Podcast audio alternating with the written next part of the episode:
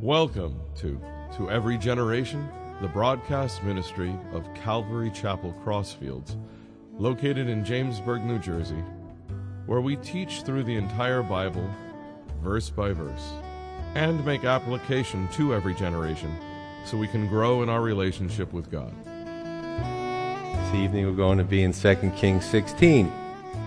And the last time the message was titled Character Matters. And it was really neat how the chapter was broken down because it really gives you a, a, successive list of the northern kings who were just so wicked, one right after the other. And then, of course, there was a good king at the end. So it ended off kind of on a high note. You get to contrast the good character versus the bad character. Uh, this evening, we're going to be, the title is called The Tragedy of Ahaz. And we're going to focus on one king.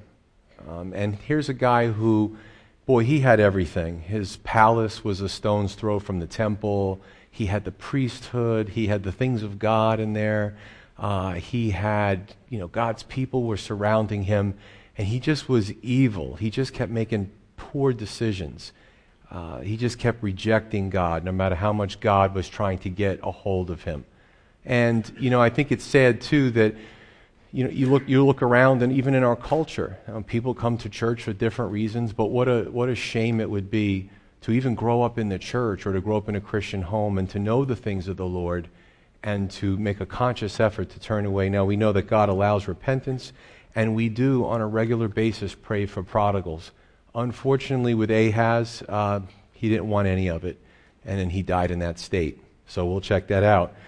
Uh, 2 Kings 16, starting with verse 1 it says, In the seventeenth year of Pekah, the son of Remaliah, Ahaz, the son of Jotham, king of Judah, began to reign. And Ahaz was 20 years old when he became king, and he reigned 16 years in Jerusalem, and he did not do what was right in the sight of the Lord his God, as his father David had done, which down the line, David was a great, great, great, great, great, great grandfather, but even his father directly over him was a good man, and he decided to walk away from God.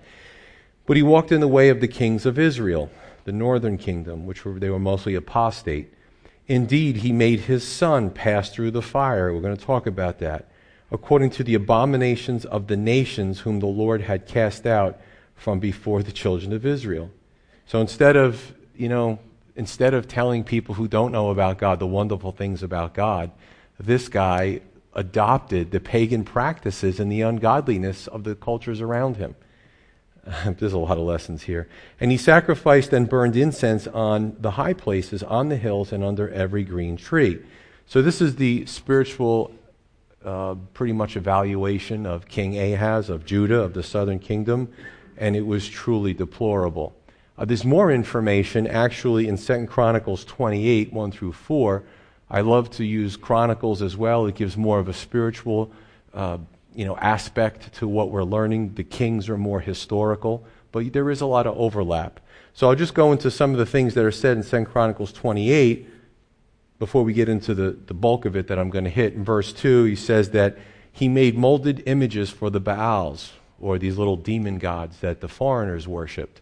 So again, here's a guy who should know better, leading God's people, all the accoutrements of God, and he's making molded images. Uh, verse 3, again, this is in Chronicles. You don't see it here in front of you in, in 16 here. It says, Ahaz burned incense in the valley of Hinnom and burned his children in the fire. Now, this is a hard thing to talk about because, and uh, not only were there paintings of this, there were reliefs, there were uh, actually these, these grotesque statues that were found in, in the ruins, the, the, pagan temples, but there was this creepy uh, statue of a bull's head and a man's body, and it was metal, and the belly was bulbous, and the arms were outstretched, and they would heat it up really hot. And there's young ears here this evening, but they would put their little ones on it, and you could just imagine how they passed away that way. So uh, it wasn't good. It was sick. Um, you know, Ahaz had kings before him that did some evil, or they, or they, they overlooked the evil of the land. He takes the leap by participating in it. So it's amazing when you have negative influences how we can stomach it, we can tolerate it, we could be okay with it, like Lot in Sodom, right? But then there comes a point in time where if we're around it enough and we're not strong enough, we start to do it. And this is what Ahaz did.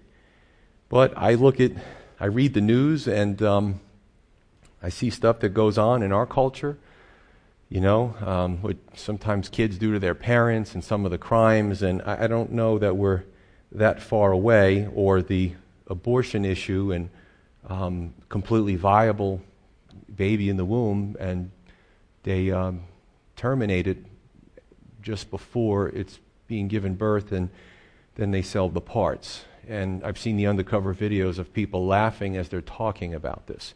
The Nazis would be proud, you know. I mean, it's disgraceful. And this went on, and it was turned a blind eye by the last administration. I really hope things change. But we continue.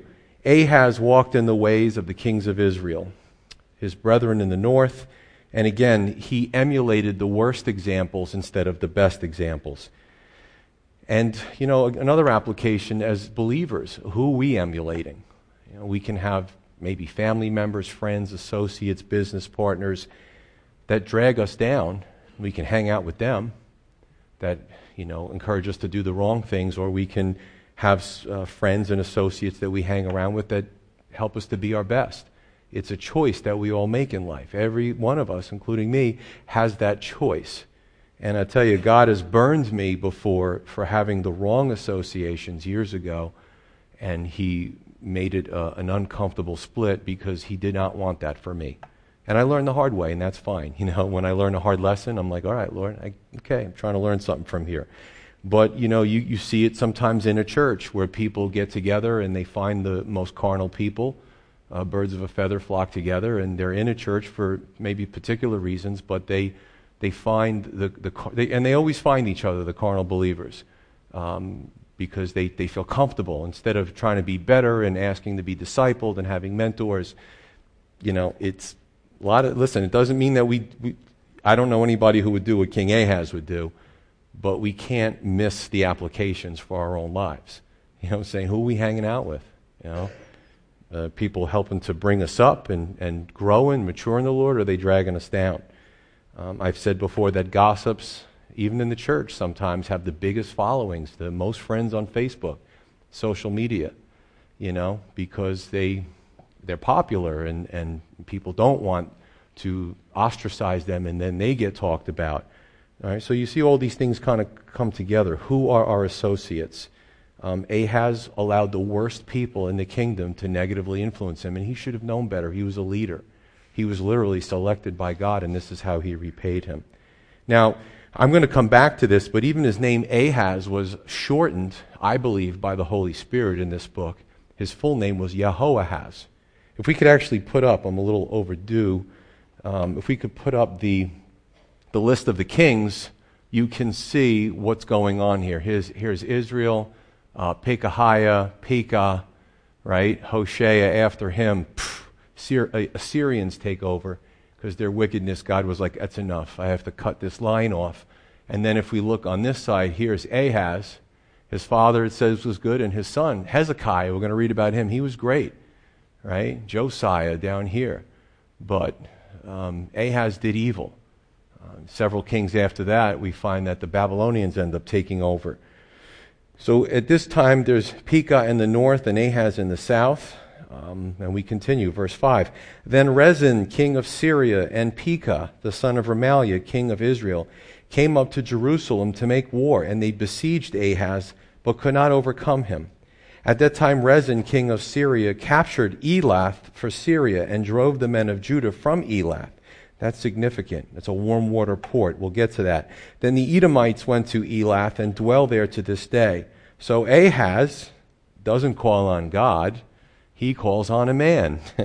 Verse 7 He sends messengers to Tiglath Pileser, who was a ruthless uh, dictator, king of Assyria, saying, I am your servant and your son. Come up and save me from the hand of the king of Syria and from the hand of the king of Israel, who rise up against me. And Ahaz took the silver and gold that was found in the house of the Lord and in the treasuries of the king's house and sent it as a present to the king of Assyria. So the king of Assyria heeded him, for the king of Assyria went up against Damascus and took it, carried its people captive to Kir and killed Rezin. Again, Rezin is the king of Syria. So you have Pekah, who's the king of Israel. You have Rezin, who's the king of Syria. And then, of course, Ahaz is the king of Judah. If we could put up the map, the map right? So here is Syria. The Assyrians are over here, right? And here is the north, 10 tribes of Israel. The south, the two tribes, Jerusalem is here. When the kings were prosperous, they were able to expand their borders. The Edomites were down in this area. But at one time, Judah had this pretty much area here, and here's Elath. Elath was a warm water port. This is the Gulf of Elath, which is the, the northern right side or the right horn of the Red Sea. So what happens is the decline. There's a decline in Judah. They lose that. They lose that port, significant for commerce, battle. Uh, so it's, you know, we read it in the scripture, but if we really look into it, um, there's a decline here because of his evil. God wasn't going to allow him to be prosperous.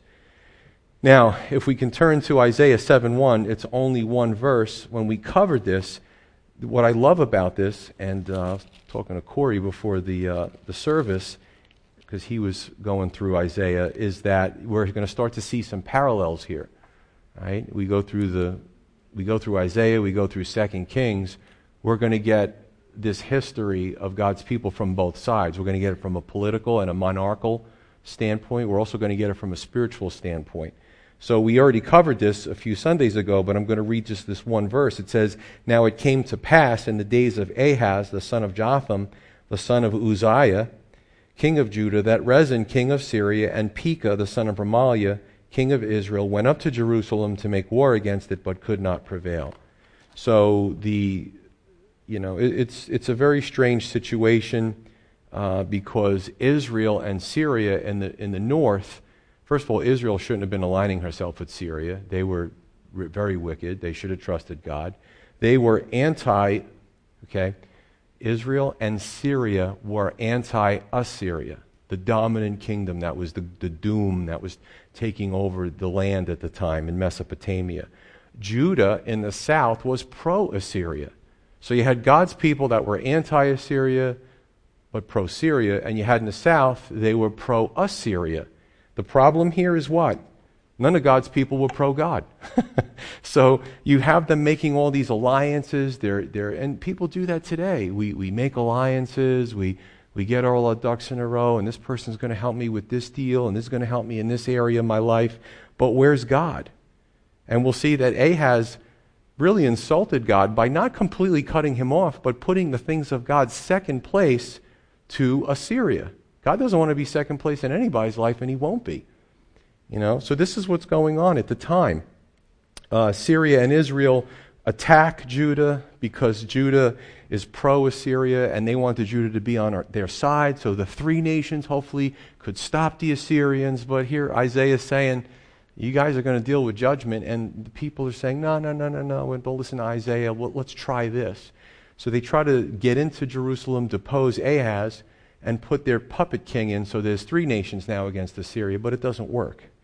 So everybody's having problems here because of why sin. So they call this the Syro Ephraimite alliance, Syria and Israel in the north. Uh, it presents a major problem for Judah and Ahaz, but when we went through Isaiah 7, what we found is in at least two occasions, the prophet Isaiah, very revered, 66 chapters, he says to the king on two occasions that we're familiar with listen, you got to stop doing this with, this with these alliances. You just have to trust God. You just have to humble, humble yourself. And Ahaz, he made all these excuses, if you remember chapter 7. And he just kind of ignored the prophet, ignored God's overtures of love and help, and he just went right to making alliances with men. And that's really the sad thing. So he has all these accoutrements of God. He's got Jerusalem, he's got the temple, he's got the priests, but he has no God. And we can make those uh, parallels today. We can make those applications. You know, some grow up in the church. Maybe they grow up in a Christian home. Maybe they live in the Bible Belt. The Bible Belt. I've never lived there, but I hear about the Bible Belt. There's churches every few blocks, you know what I'm saying? Uh, but still come out you know, after decades, after they grow up and just, just know God in their life. They could have all the accoutrements and the attachments of God, but no God. And that's sad. They could be so close, but yet so far. There are those that are um, in thriving ministries that aren't saved. Again, they might be in it for all the wrong reasons. They just don't have a relationship with the Lord. Verse 7 Ahaz is a picture of being at the end of your rope and making the wrong choices instead of calling on God. So Ahaz is a picture of a lot of things that we shouldn't do. Sometimes when we read about, you know, I'm trying to, I try to be the eternal optimist here. Wow, it's, it's kind of depressing okay, well, maybe we should learn what not to do. you know what I'm saying? So we, we took something out of it, even though it was a little depressing. Because it's sad to look at, right? Um, so Ahaz is his answer to the problem is calling on the Assyrians. That's like saying, I'm, I'm, i need some money, I need a loan. Let me, let me check with the local mobster down the street and see if he can give me a few bucks. Not a really good idea, but this is what Ahaz was doing. Um, and when God blesses us, there's no strings attached. He just blesses us. But Ahaz wasn't having anything. He wasn't having it at all. I want to read to you just how ugly things got. If we can put up 2 Chronicles 28. And this, again, is a parallel scripture. Starting with verse 5. I'll read it.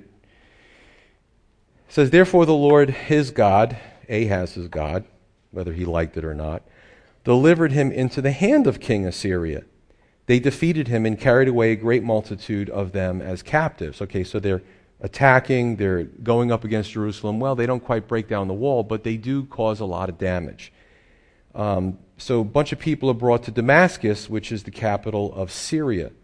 Then he was also delivered into the hand of the king of Israel, who defeated him with a great slaughter. For Pekah, the son of Remaliah, killed 120,000 in Judah in one day, all valiant men, because they had forsaken the Lord God of their fathers. Very sad. Zichri, a mighty man of Ephraim, killed Maaseiah, the king's son, Azrikam, the officer over the house, and Elkanah, who was second to the king. And the children of Israel carried away captives of their brethren 200,000 women, sons, and daughters, and they also took much spoil from them and brought the spoil to Samaria. This is really sad. It's brother against brother. That's really tragic. But a prophet of the Lord, I love this guy. it's the only time I ever read of him. But a prophet of the Lord was there, and his name was Oded. And he went out before the army that came to Samaria. So Israel, the northern kingdom, is victorious. They're taking all these people from the south by, uh, by force, like slavery, bringing them to the north. But check out what Oded does. Um, and he said to them, Look, there's one person against the army. Look, because the Lord God of your fathers was angry with Judah, he has delivered them into your hand. But you have killed them in a rage that reaches up to heaven. Remember Cain and Abel? His blood cries out to me from the ground. God is a God of justice. And now you propose to force the children of Judah and Jerusalem to be your male and female slaves. But are you not also guilty before the Lord your God? Now hear me, therefore, and return the captives whom you have taken from your brethren, for the fierce wrath of the Lord is upon you. Then some of the heads of the children of Ephraim, as now they could have killed them, by the way, and said, "Shut up, this is what we're going to do." But you know, even uh, the apostate north was they listened when the prophet spoke. Uh, Azariah the son of Johanan, Berechiah the son of Meshillemoth, Jehizkiah, the son of Shallum, and Amasa, the son of Hadlai, stood up against those who came from the war and said to them, You shall not bring the captives here, for we already have offended the Lord. You intend to add to our sins and to our guilt, for our guilt is great, and there is fierce wrath against Israel. So the armed men left the captives and the spoil before the leaders and all the congregation.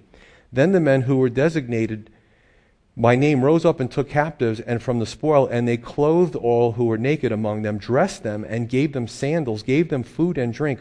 This thing completely turns around. They take their prisoners of war and they now start feeding them and clothing them. This is great. And anointed them. And then they let all the feeble ones ride on donkeys. They give them transportation. So they brought them to their brethren at Jericho, the city of palm trees. They returned, then they returned to Samaria. At the same time, King Ahaz, the guy in the south, sent to the kings of Assyria to help him. For again, the Edomites had come, attack Judah, and carry away captives.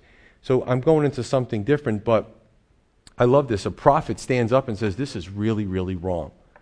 And the north, who's pretty much apostate, say, you know, yeah, we, we've already offended the Lord. We're really not walking right, and this is really going to put judgment on our heads.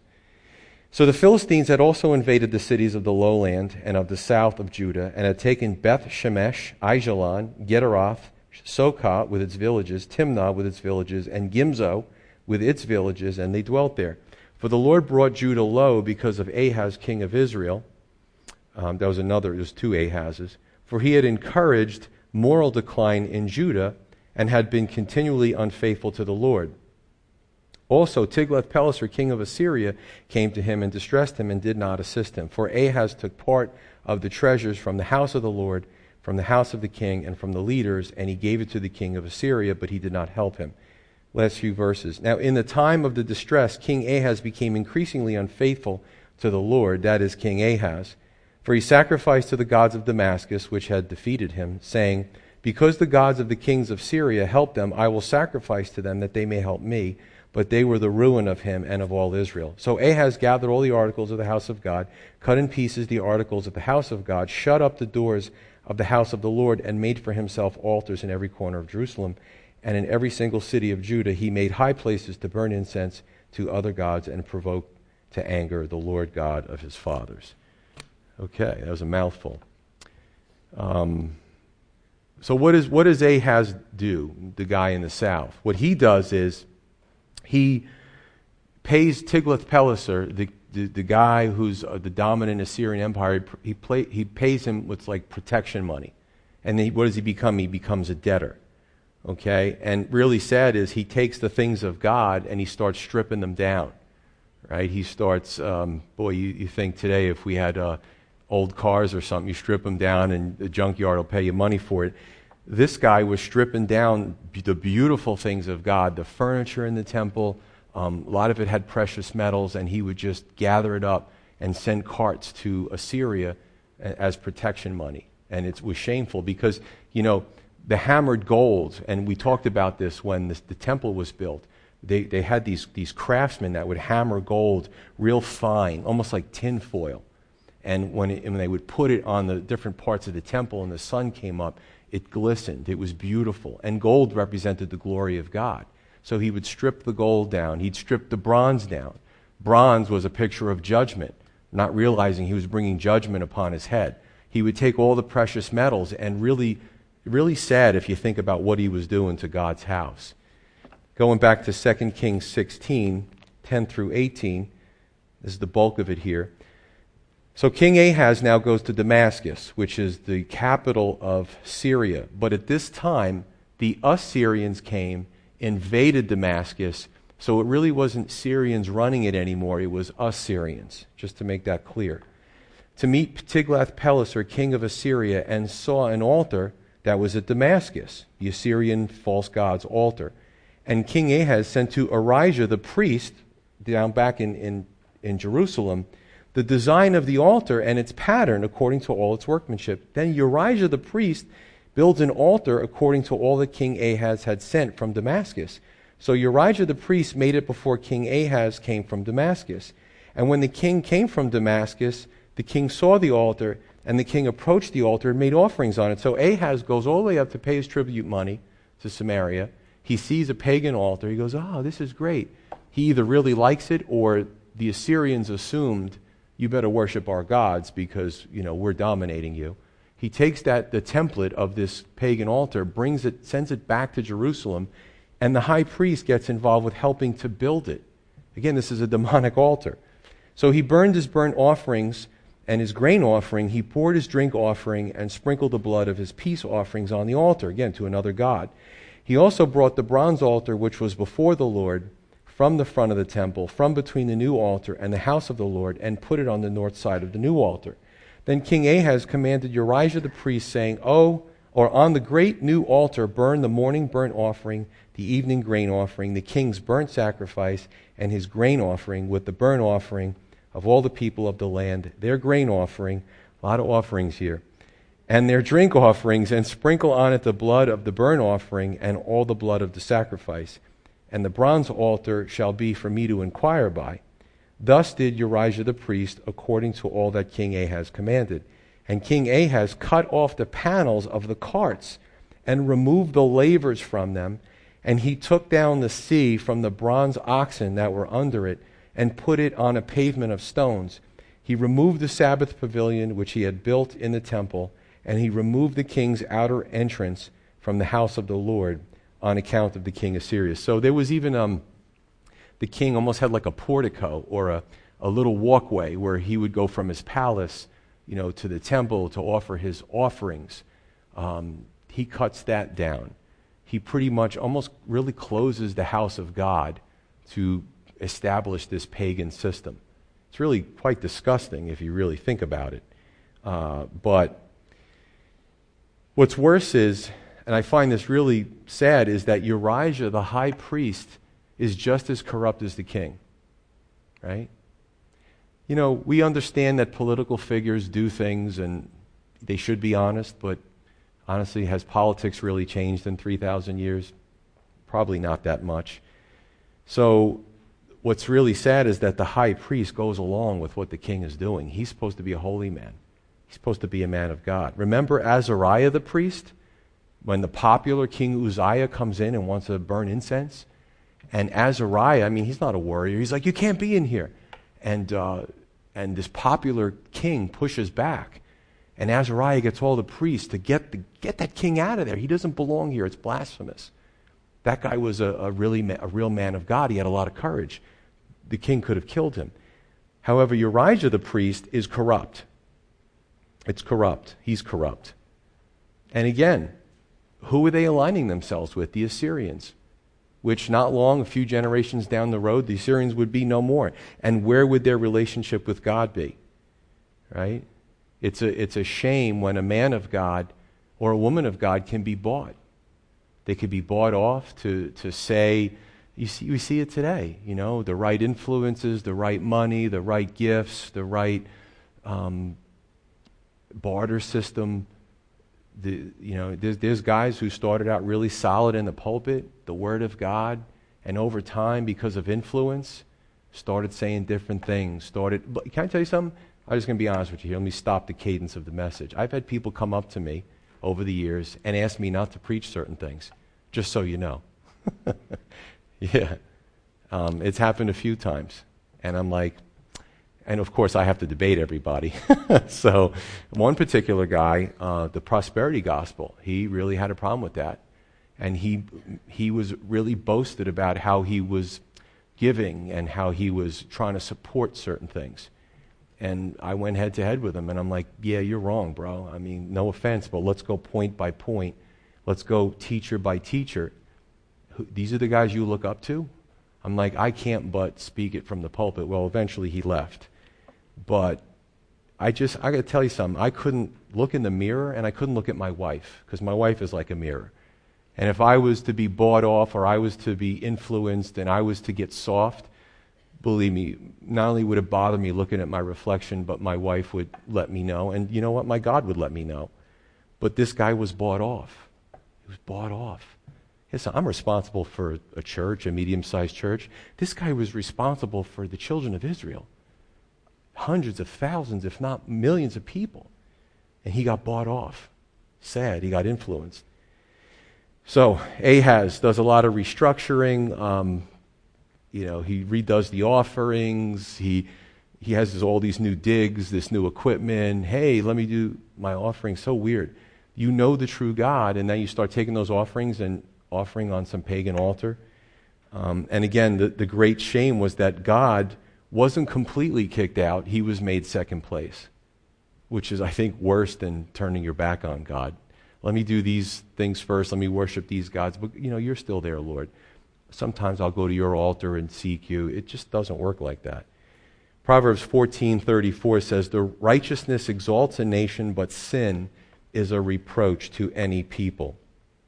I want to read something from, from um, actually, it's Warren Wiersbe who quotes A.W. Tozer. I love Tozer quotes. And uh, this was written decades ago, but boy, it almost sounds like he wrote this last week. So Warren Wiersbe says Today, the church is becoming so like the world that it's getting difficult to tell them apart. What Ahaz did, in a sense, was he married the worldliness with the church. Of course, the church didn't exist back then. But he tried to take the things of God and compromise and reconcile them with the things of the world. And that was horrible. So A.W., he quotes A.W. Tozer, who says, quote, Aside from a few of the grosser sins, the sins of the unregenerated world are now approved by a shocking number of professedly born again Christians and copied eagerly. Love the parallels he makes. Young Christians take as their models the rankest kind of worldlings and try to be as much like them as possible. Religious leaders have adopted the techniques of advertisers. Boasting, baiting, and shameless exaggeration are now carried on as a normal procedure in church work. The moral climate is not that of the New Testament, but that of Hollywood and Broadway. This was written decades ago. What would he say today? you know what I'm saying?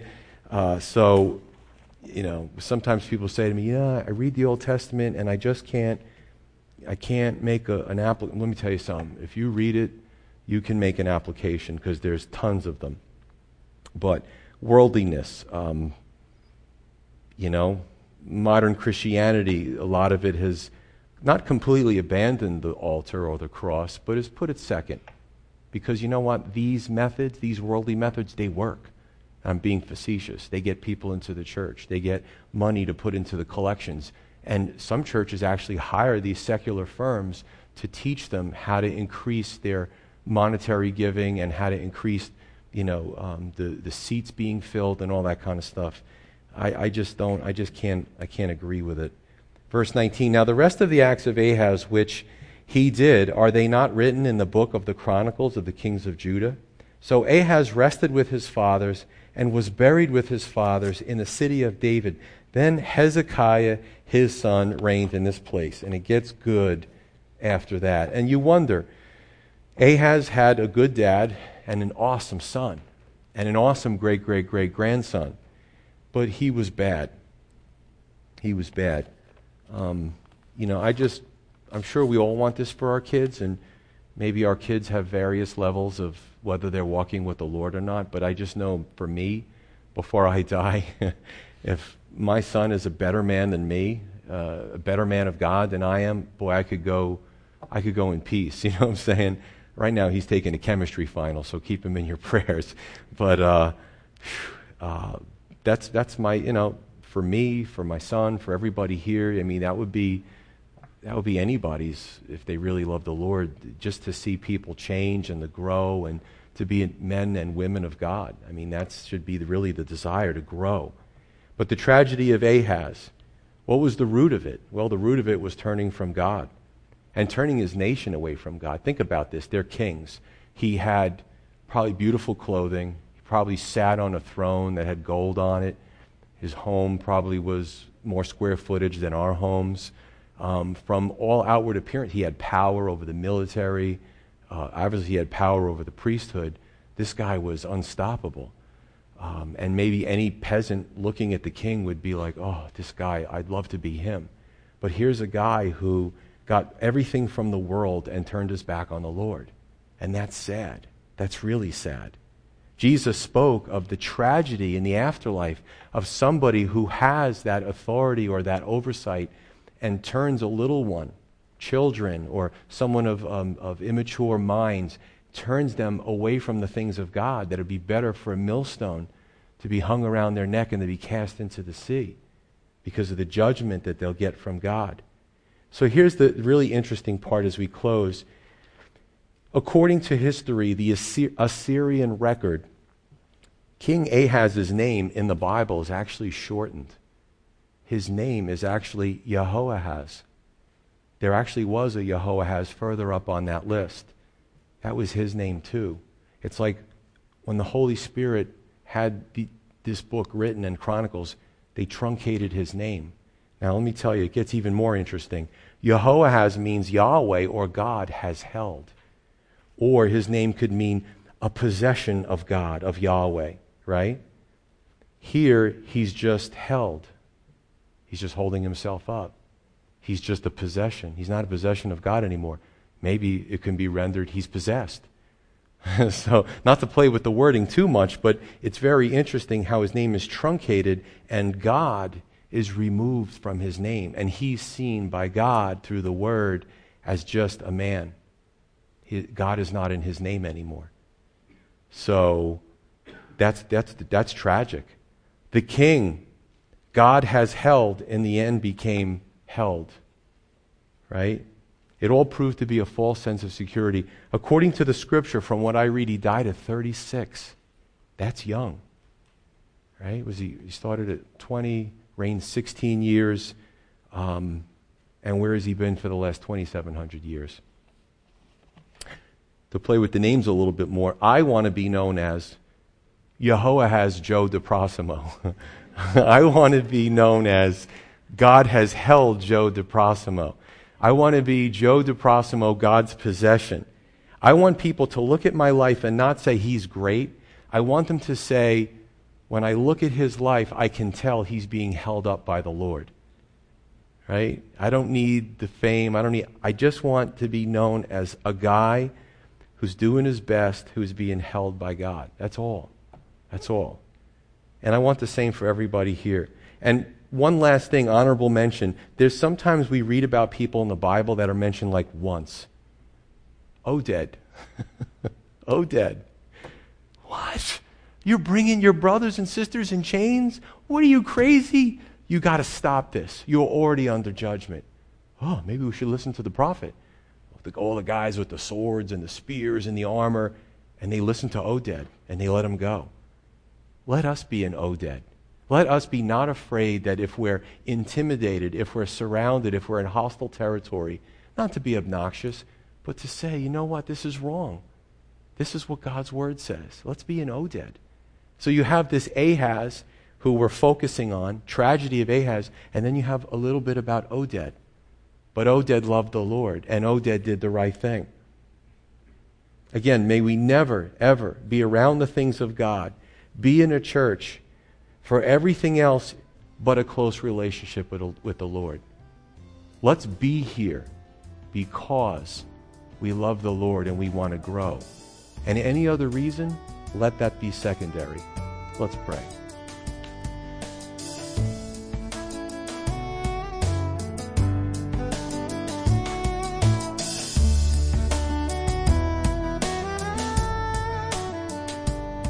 You've been listening to to every generation from Calvary Chapel Crossfields. We're located at 15 Half Acre Road in Jamesburg, New Jersey. We meet for Bible study Wednesdays at 7:30 p.m. and Sunday service begins at 10:30 a.m. On Sundays we have children's church for all ages in addition to infant and nursery care. You can find out more about the ministry here at Calvary Chapel Crossfields by going to cccrossfields.org. Thanks for listening, and may God bless you.